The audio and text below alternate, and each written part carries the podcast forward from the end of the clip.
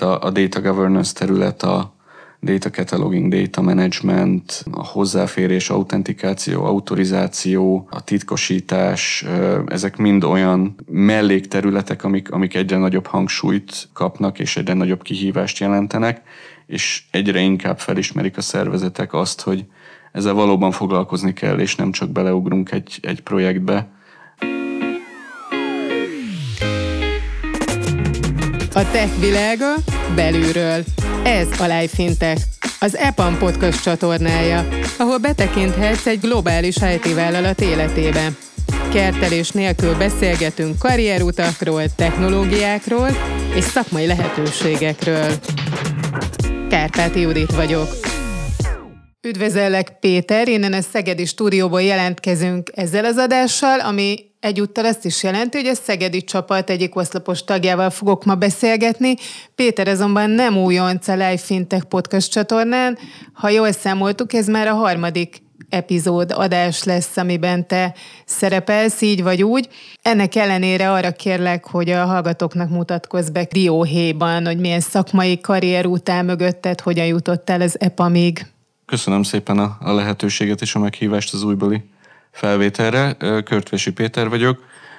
Szegeden végeztem műszaki informatikusként és közgazdászként. Az EPAM-nál tíz éve dolgozom, az EPAM előtt különböző rendszergazdai feladatokat végeztem egy saját céges környezetben, szoftverfejlesztőként dolgoztam, multinacionális környezetben és szoftverminőség konzulensként, startup környezetben, kutatásfejlesztési projektek között. 2013-ban csatlakoztam az EPAM-hoz technikai projektvezetőként, és 2014-ben kezdődött a, a big datás karrier, karrier utam, amikor is több kollégával megalapítottuk a Big Data kompetencia központot, és számos képzés tartozott hozzám. Nagyjából száz kollégát képeztünk abban az évben. Nagy adathalmazok elemzése témakörben különböző, különböző technológiák megismerésében segítettük őket. És 2015-ben a, a kompetencia központ főhadiszállására költöztem Washington DC-be, ahol is hat évet töltöttem, 2021-ben pedig ismét szegedi bázissal dolgozom, a, a, a magyar csapat fejlesztése és, és vezetése tartozott, tartozott hozzám nagyjából másfél éven keresztül, jelenleg pedig a, a kelet-közép-európai Data Solution Architecture, Data Technology Consulting csoportot vezetem, illetve én is aktívan részt veszek különböző datás projektek végrehajtásában, mint, mint solution architect, mint, mint technológiai vezető. Mielőtt tovább lépnénk erről a kompetenciák központról, azért mesélj, hiszen te is ott voltál a kezdetekkor, és ez, a, ez egészen érdekesnek hangzik. Valószínűleg az is mit akar ez? Közhelyes, hogy hogy elrepült az idő, ugye itt néhány, néhány ember uh, alapította meg 2014-ben ezt a, ezt a kompetencia központot. Ugye arról, arról szólt itt akkoriban a Big Data környezet, hogy elkezdődött az a folyamat, hogy a publikum nagyon, nagyon nagy adathalmazokat generál, ugye az okostelefonok, az internet logok, az IoT device-ok, rengeteg-rengeteg adatot generáltak, és, és nem csak a hatalmas szervezetek kiváltságává vált ezeket az adatokat elemezni, úgyhogy fölmerült egy piaci igény, hogy, hogy ezeket a nagy adathalmazokat föl kell dolgozni különböző elosztott és párhuzamos rendszerek új technológiák segítségével, és hát nyilván ezt, ezt minden informatikusnak az meg is kellett tanulni, hogy hogy is működnek ezek a piacon elérhető, demokratizált eszközök, mivel itt nagyjából erre az időszakra tehető, hogy nagyon sok open source eszköz, eszköz megjelent, és hát az EPAM-on nagyjából tíz emberrel kezdtünk ezen dolgozni akkoriban, és, és ugye ahogy, ahogy telt az idő, itt egy nagyon nagy piaci igény mutatkozott ezekre a szolgáltatásokra, és most már több ezer ember a, a, a világ több, több tíz országában ennek a kompetencia központnak a tagja. Egyébként 14 disziplinánk van, tehát a, BI, a Data Science, a, a Data Solution Architecture, a Data Engineering, különböző, és még különböző területek mind, mind képviseltetik magukat a, a több ezer ember között, úgyhogy mindenképpen egy hatalmas növekedés és egy nagyon izgalmas út volt az elmúlt, elmúlt pár év.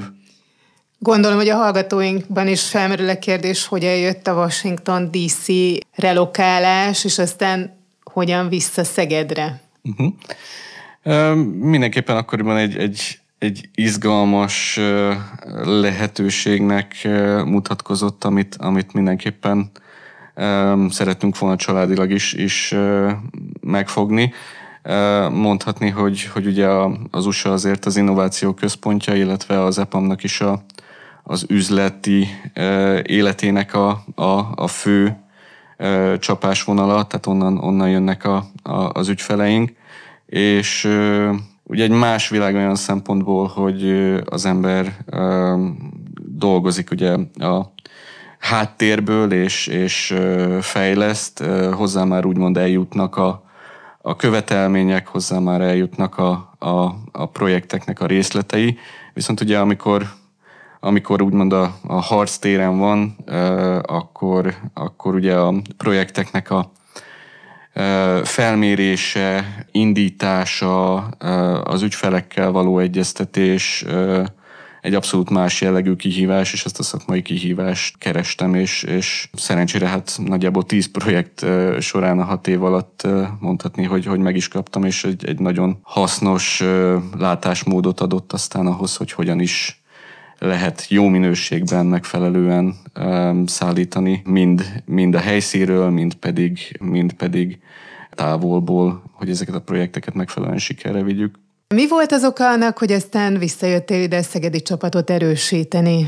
Nagyon elterjedt a, az iparágban a távoli munkavégzés. Ugye itt a Covid hatására nagyon megtanulta minden résztvevő, hogy hogyan lehet hatékonyan távolról végezni a munkát, és hát igazából egy, a Covid évei alatt mondhatni, hogy teljesen helyfüggetlenül, mindegy, hogy ki hogyan végezte, honnan végezte a munkáját, úgyhogy úgy, úgy döntöttünk, hogy családosan visszatérünk, hiszen ugyanazok a lehetőségek és, és ugyanazok a munkakörülmények tulajdonképpen most már relevánsak a világon akárhonnan végezve is. Akkor most itt vagyunk Szegeden, a Szegedi EPAM-nál dolgozol. Egészen pontosan mi a szerepköröd, és ehhez milyen feladatok, felelősségi körök tartoznak?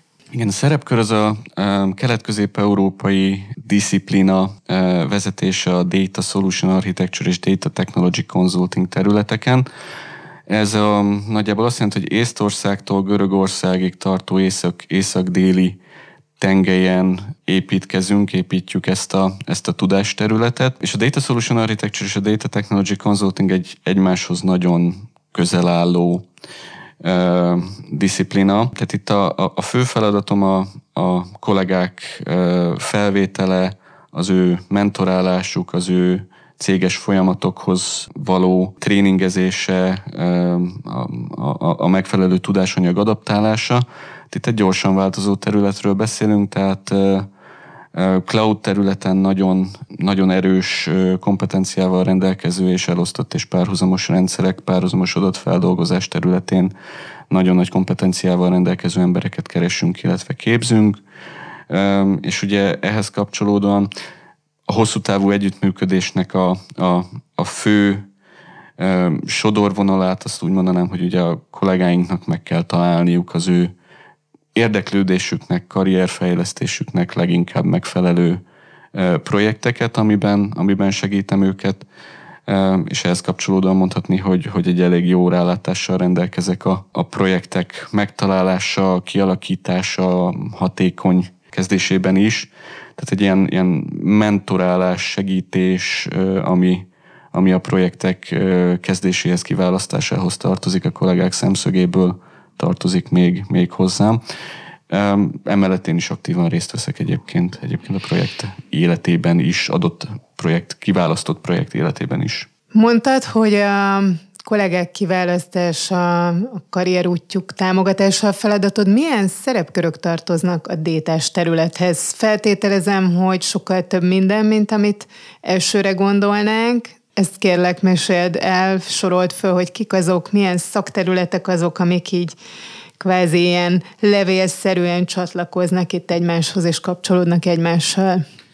Így van, hát ugye, ahogy nő, a, nő az adatmennyiség, és változnak a trendek úgy, úgy bővül a, a szerepköröknek a sokasága is, tehát egy nagyon erős specializáció indult el a, a, a data világban, és, és ugye kezdetekben beszéltünk data engineerről, hát most, most már ez, ez, ez több tucat pozícióvá nőtte, nőtte ki magát. Erről, erről lehet, hogy egy órát is tudnánk beszélgetni, de csak nagyon, nagyon dióhéjban próbálom összefoglalni. Tehát nyilván itt nagyon komplex informatikai rendszerekről beszélünk, amik skálázhatók, nagy redundanciával rendelkeznek, ezeket, ezeket valakinek ki kell alakítani, valakinek meg kell érteni, hogy milyen követelményekkel kell ezeket összeállítani. Ez a Data Solution Architect szerepkör, ezt valakinek meg kell építeni, ez a Data Engineer szerepkör, valakinek üzemeltetni kell, biztosítania kell azt, hogy mind a tesztelhetőség, mind pedig a, a production környezetben történő üzemeltetés is megtörténjen automatizált, hatékony módon, tehát most már a DevOps területből is beszélünk egy Data DevOpsról, aki ezekben az eszközökben specializált. Ugye nagyon fontos, hogy megfelelő minőségbiztosítást adjunk a teljes folyamat során, úgyhogy a, a, a Quality Assurance szerepkör is specializálódott Data Quality Assurance területre, akik, akik ismerik az ehhez kapcsolódó megoldásokat, illetve ugye a klasszikus applikációfejlesztés is releváns data területre, de, de ami, ami egy specializált szerepkör, az, az a, a BI vonal, tehát aki, aki képes olyan üzleti elemzéseket végezni, és ezeket fölépíteni különböző dashboardokra specializált eszközökkel, azoknak is ugye egy külön, külön szerepkörük, BI, BI analyst szerepkörük van. Magát az, adatok, az adatokat általában nyers formában kapjuk, nagyon ideális lenne azt mondani, hogy tartozik hozzá egy jó data katalog nagyon jó leírással, vagy az nagyon jó minőségben olvasható lenne bárkinek, úgyhogy külön,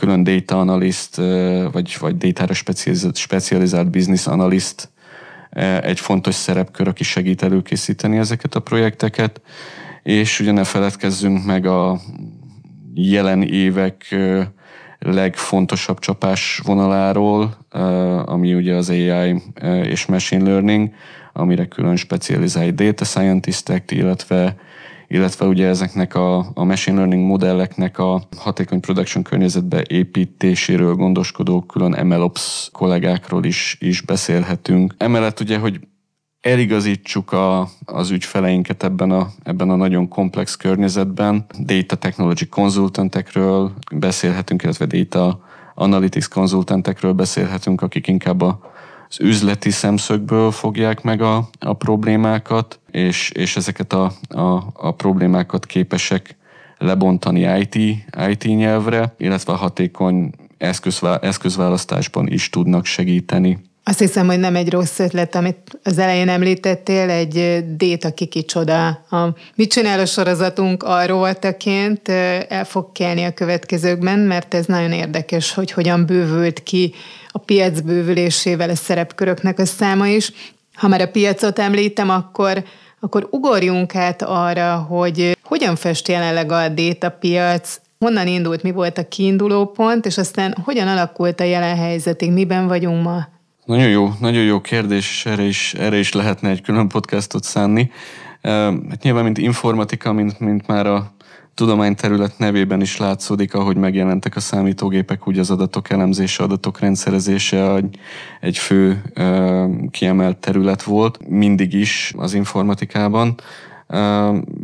Vegyük, vegyük talán azt a, azt a legnagyobb mérföldkőnek, hogy, hogy megjelent a big data, vagyis megjelent a, a, a hatalmas adatmennyiségek elemzésére szóló igény. Tehát, tehát ugye az informatika kialakulásától kezdődően azt, azt mondanám, hogy egy szervezet könyvelése, egy bank relatív limitált ügyfélkörének a kezelése, persze néhány specializált kutatásfejlesztési projekt mellett volt a, a fő terület, amire, amire néhány nagyon nagy szereplő mint az Oracle, mint a Microsoft, mint, mint mondjuk az IBM adott, adott megoldásokat, amiknek saját specializált szakértői voltak, és, és ez nagyjából persze, persze itt is nagyon sok, nagyon sok lépcsőt megállapíthatnánk, és nagyon sok mérföldkövet megállapíthatnánk, de, de azt gondolom, hogy a fő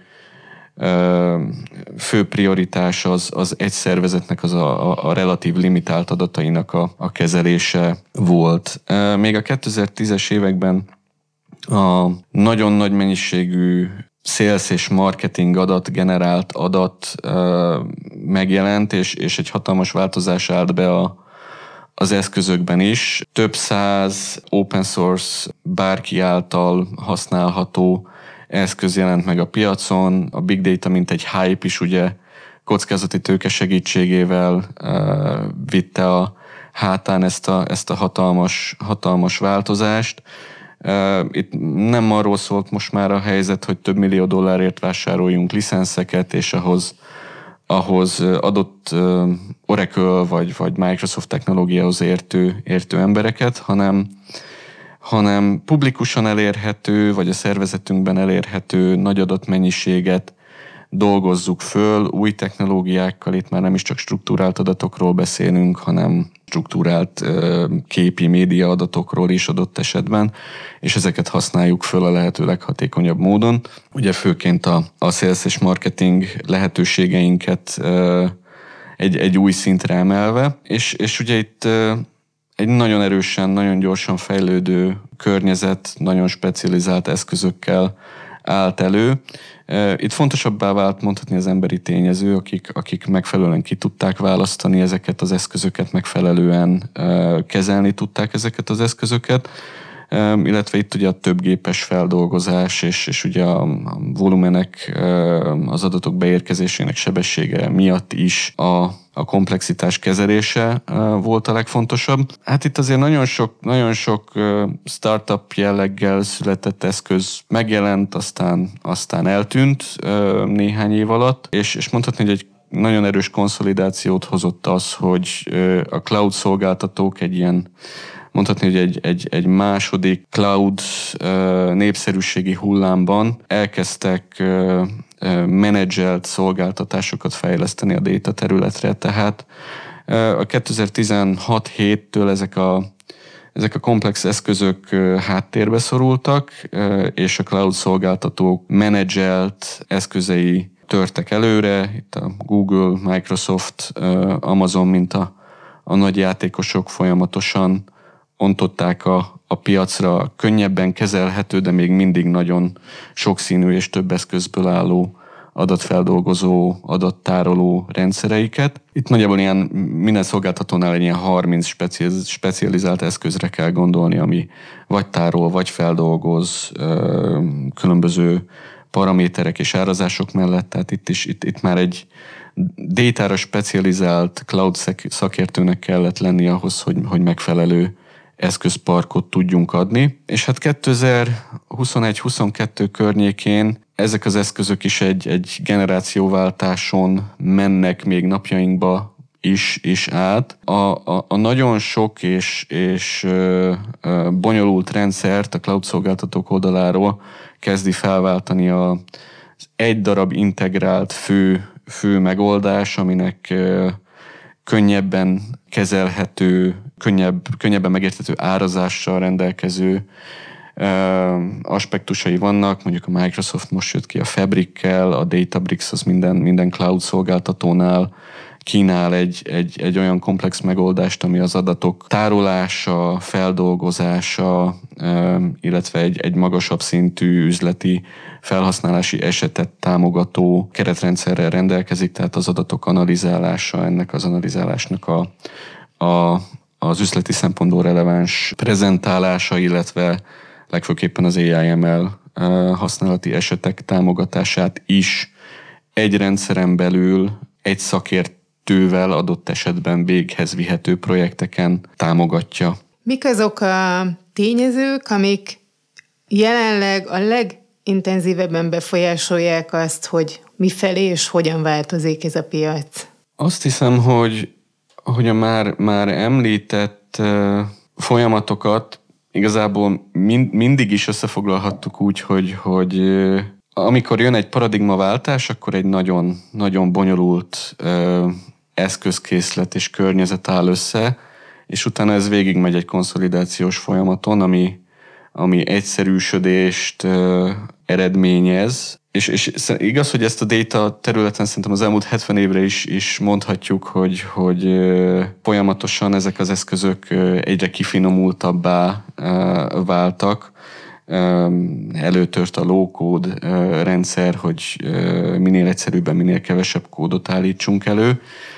Ezek a féle trendek, így a ezek, ezek fejlesztők mondhatni, hogy... között, amik elkezdenek felbukkan, és aztán kifejlődik, és aztán lesz egy újabb, azt, amit követtek. Így van, így van. Mondhatni, hogy ezek, ezek folyamatos, folyamatos ö, trendek, ö, csak ugye az üzleti használati esetek változtak, és emiatt a környezetek változtak. Tehát kezdve attól, hogy arra fókuszáltunk, hogy, hogy egy szervezetnek adjunk egy megoldást a, a, a saját könyvelésére adott esetben, Bővült ez ki azzal, hogy lettek olyan világszervezetek, akik, akik akár több milliárd ember adatát kezelik, tehát hatalmas adatrobbanás Mondj egy példát. Történt. Egy, egy helyi, helyi magyar banknak nagyjából százezres számban lehet mérni az ügyfél, ügyfélbázisát, egy, egy Facebooknak pedig milliárdban lehet mérni az ügyfélbázisát, és ugye ők azért adják a szolgáltatásaikat ingyen, mert közben a mi adataink jelentik nekik az üzleti értéket de a mi adatainkat nekik tudni is kell, kell kezelni.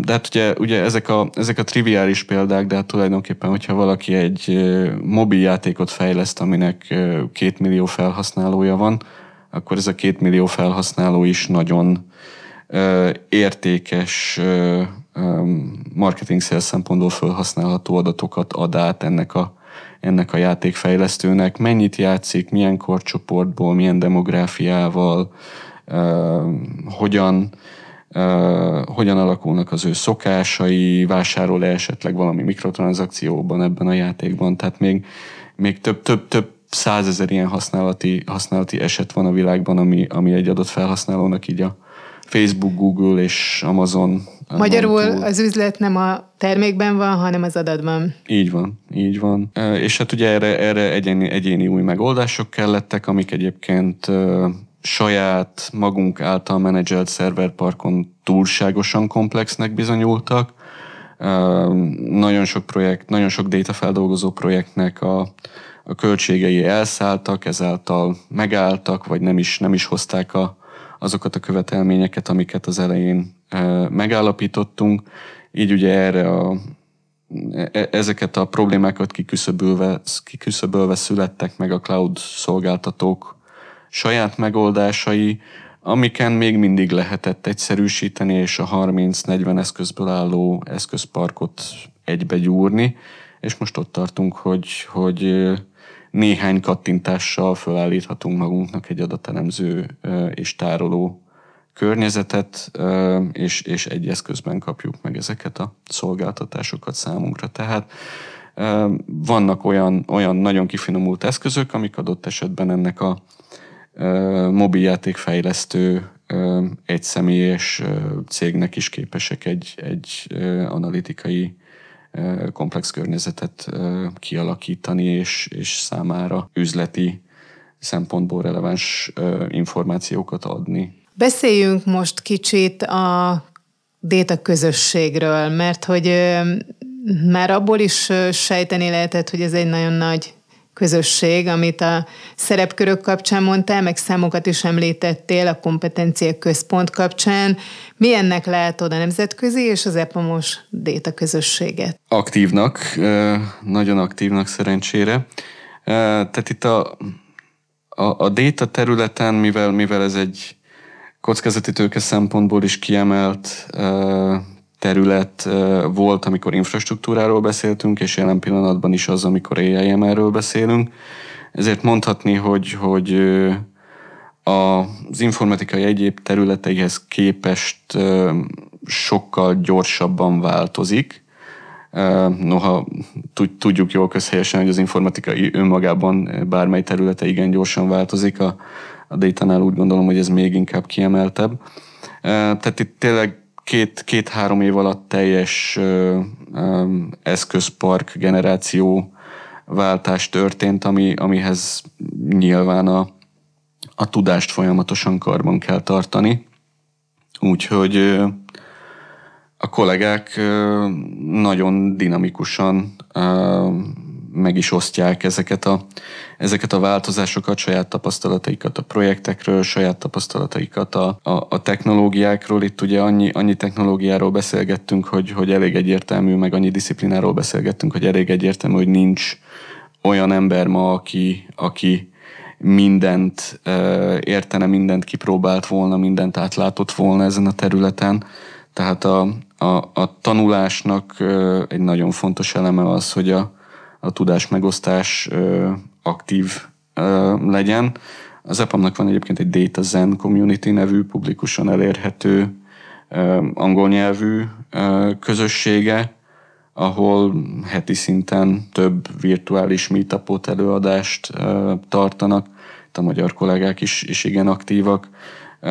Egyébként Magyarországon belül, de hát általánosan a kelet-közép-európai régióban is több adatos konferencia van, ahol, ahol az EPAMOS kollégák is előadásokat tartanak a, a saját projektjeikről. Ugye jelen, jelen pillanatban a, a Generative AI, ChatGPT az, ami, ami a legnagyobb érdeklődésre tart számot. Itt, itt már néhány proof of concept projektünk meg is, meg is jelent, amit ezeken a csatornákon keresztül be is mutatunk, úgyhogy Úgyhogy azt gondolom, hogy szerencsére egy nagyon, nagyon lelkes közösségünk van, akik, akik a tudást aktívan megosztják, és, és ennek a szakmának a részleteit promótálják is a, a nagy közönség, illetve hát a szakma felé.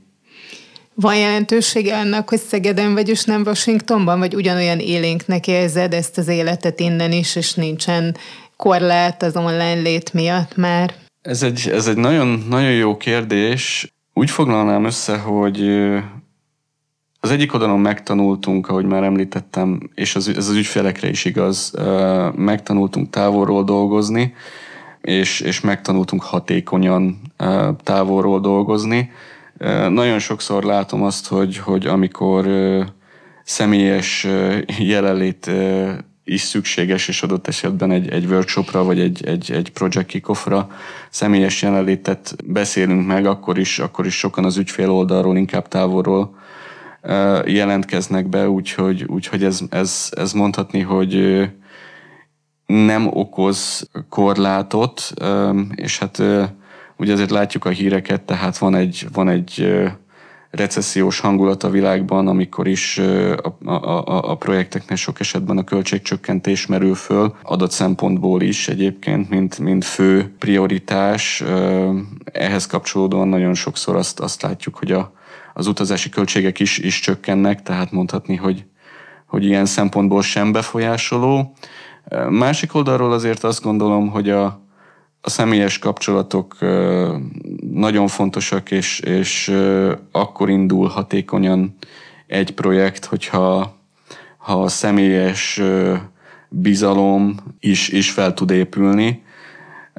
De természetesen ez megoldható egy utazással, úgyhogy, úgyhogy ilyen szempontból úgy összefoglalva azt gondolom, hogy nem jelent semmilyen korlátot, de kiemelném azt, hogy, azt, hogy nagyon fontos és érdemes a, az első személyes kapcsolat kiépítése minden esetben. Mi az, amit így az adásidőnk végéhez közeledve vizionáltok, vagy láttok, talán nem is víziónak lehet ezt az IT-ban nevezni, hanem jól prognosztizálható jövőbeli változásnak, trendnek, mi az, ami sejlik már, felsejlik már látszani az AI-on túl akár?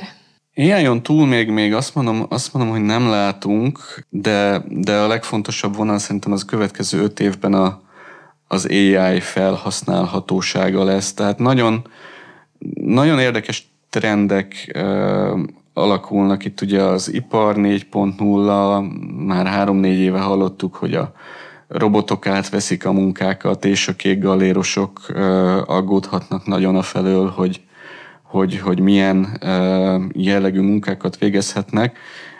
Viszont a, az ipari robotok, mondjuk autógyárakat leszámítva, olcsón és megbízhatóan igazából még nem terjedtek el, és, és, és inkább csak segítő funkciókban látjuk őket.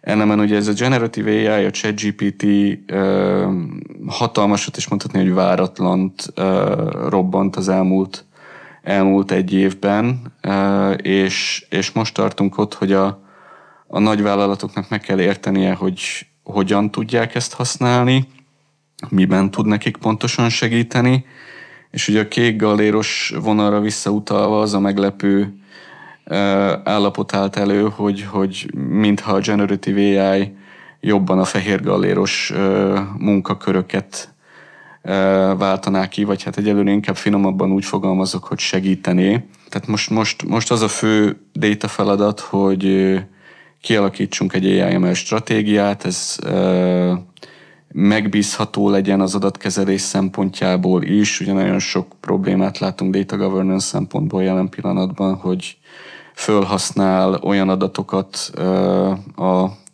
az AI algoritmusunk, amit, amit nem lenne szabad, amit nem lenne szabad odaadni neki, amit nem lenne szabad neki felhasználni. Tehát a személyes adatok kezelése egy, egy fontos aspektus, illetve hát ugye maga az üzleti felhasználás, tehát miben és hogyan tud ez segíteni. Látunk nagyon sok példát arra, hogy prototípusok készítésében, akár képgenerálásával, ha megfelelő tanító adatbázis van mögötte, akkor, akkor percek alatt tud termék mintákat százasával generálni. Nagyon, nagyon erősen változik a, a programozás is ilyen szempontból. Ugye a Copilot eszköze a Microsoftnak, ami, ami beépül a, fejlesztő környezetbe, és mi természetes nyelven megfogalmazhatjuk a követelményünket a kóddal kapcsolatban, ő pedig legenerálja azt. Nem gondolom, hogy ez bármikor is ki fogja váltani a programozókat, de, de elképesztően és váratlanul hatékony segítő eszközt ad a, a kezükbe, amivel gyorsulhat a munka. Persze emellett ugyanúgy érteniük is kell, hogy, hogy mit is generált, illetve módot tudni kell módosítani azt, amit ez generált. És, és ugye ennek a, ezeknek az eszközöknek a, a napi munkából, napi rutinba épülése az, ami most a, a legnagyobb kérdés, legnagyobb, legnagyobb kihívás. Itt ugye nagyon nagy játékosok, mint a Microsoft, Google, Facebook, Amazon, azok, akik ehhez alkalmas hardverekkel, illetve adatokkal rendelkeznek. Bár vannak open source modellek, nem gondolom, hogy, hogy nagyon széles lesz azoknak a fejlesztőknek a köre, akik saját modelleket fognak építeni. Itt inkább ezeknek a modelleknek a finom hangolása, beállítása, saját adattal való feltöltése és saját használati esetekre finomítása az, ami a, a következő években a, a, a nagy kihívás lesz. Hogy mondjak esetleg egy, egy, egy példát is, itt ugye a alacsonyabb szintű ügyfélszolgálati munkák azok, amik, amiken már nagyon sok production környezetbe állított projektet is, is látunk, tehát ha van például egy amerikai szervezetnek egy, egy több száz oldalas egészségbiztosítása, amihez eddig a HR adott útmutatót, hogy pontosan a, a munkáltató által biztosított egészségbiztosítás az milyen paraméterekkel térít különböző egészségügyi beavatkozásokat, és erre egy-kettő tíz embert is föntartott.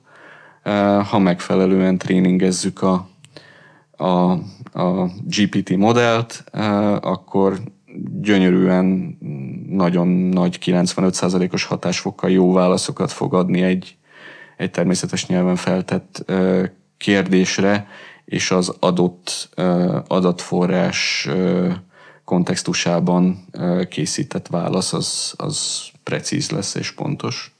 Ahogy erre már ma vállalkozások épülnek, és van számos ilyen szolgáltatás, akár itthon is működő startupok. Így van, így van. Viszont ugye, mint, mint eszközök, ezek azért most jelentek meg. A Microsoft most tette publikussá az Office Stack beépített Copilotot, az Azure-on van egyedül jelen pillanatban production szempontból jól használható környezet, de az Amazon is a, a következő hónapokban teszi ezt elérhetővé, ahogy a Google, ahogy a Facebook is. Úgyhogy ezek az eszközök most kezdenek megjelenni, és az a szakértő, aki ezt finom, finom hangolni tudja, aki ezt az adott használati esetre tudja hatékonyan alkalmazni, azok nagyon keresettek lesznek, és hát itt is nyilván meg kell majd találni a több tíz eszközben a, a, a szakértőket, ezek a trendeket, hogy melyek lesznek azok, amik, amik a piacot elárasztják, vagy melyek lesznek azok, amik esetleg nem olyan hatékonyan működnek. Tehát itt is, itt is megkezdődik egy, egy, egy szakmai munka, ami, ami ezeket a, az eszközöket követi. Így a legvégén mi ez a szakmai munka kihívás, ami a következő időszakban téged mozgat, ami, ami, amiben te látod majd magad, és most nem a trendeket nézzük, hanem a te személyes karrieredet, amivel kezdtük az elején is. A legnagyobb kihívást én most a data governance területen uh, látom. Uh, ezt összekapcsolva az AIML-lel egy, egy, egy hatalmas kihívás előtt, előtt vagyunk. A szabályozók, államok, EU uh, picit mindig le vannak maradva, de már, már érezhető az, hogy, hogy uh, válaszokat szeretnének adni a, a személyes adatok felhasználására. Illetve hát egyre több pert látunk, hogy a különböző generative AI modellek beszkenelt, copyrightolt könyvek millióit, vagy, vagy adott esetben nem publikus, kiszivárgott személyes e-mailek hadát használják föl tanulásra, és ugye mindenki nagyon gyorsan akar üzleti sikereket elérni, és, és ebbe gyakran nem tartozik az bele, hogy nyugodtan leüljünk és megtervezzük azt, hogy az adatokat hogyan fogjuk felhasználni, ö, hogyan fogjuk biztosítani azt, hogy ezek az adatok érthetőek, olvashatóak legyenek, ne tartalmazzanak olyan személyes adatnak minősülő részleteket, melyeket jogi szempontból nem is használhatunk föl, illetve hát etikai szempontból sem használhatunk föl. És, és ez is egy külön, külön területe a, az adatvilágnak, hogy hogyan menedzseljük a, az adatot hatékonyan és, és jogi és etikai szempontból is megbízhatóan tehát itt a, a data governance terület, a data cataloging, data management, a hozzáférés, autentikáció, autorizáció, a titkosítás, ezek mind olyan mellékterületek, amik, amik egyre nagyobb hangsúlyt kapnak, és egyre nagyobb kihívást jelentenek, és egyre inkább felismerik a szervezetek azt, hogy ezzel valóban foglalkozni kell, és nem csak beleugrunk egy, egy projektbe, hanem, hanem ezeket a, a részeket is szakemberekkel felmérve építjük ki már a kezdetektől, és nem pedig, nem pedig tűzoltási jelleggel utólag. Hiszen egyébként nagyon-nagyon drága tud lenni az, hogyha nem igazán értjük, hogy milyen adatkörnyezetet állítottunk össze. Tehát az adatok lehetnek nagyon rossz minőségűek, emiatt, emiatt félrevezetőek az üzleti elemzés szempontjából.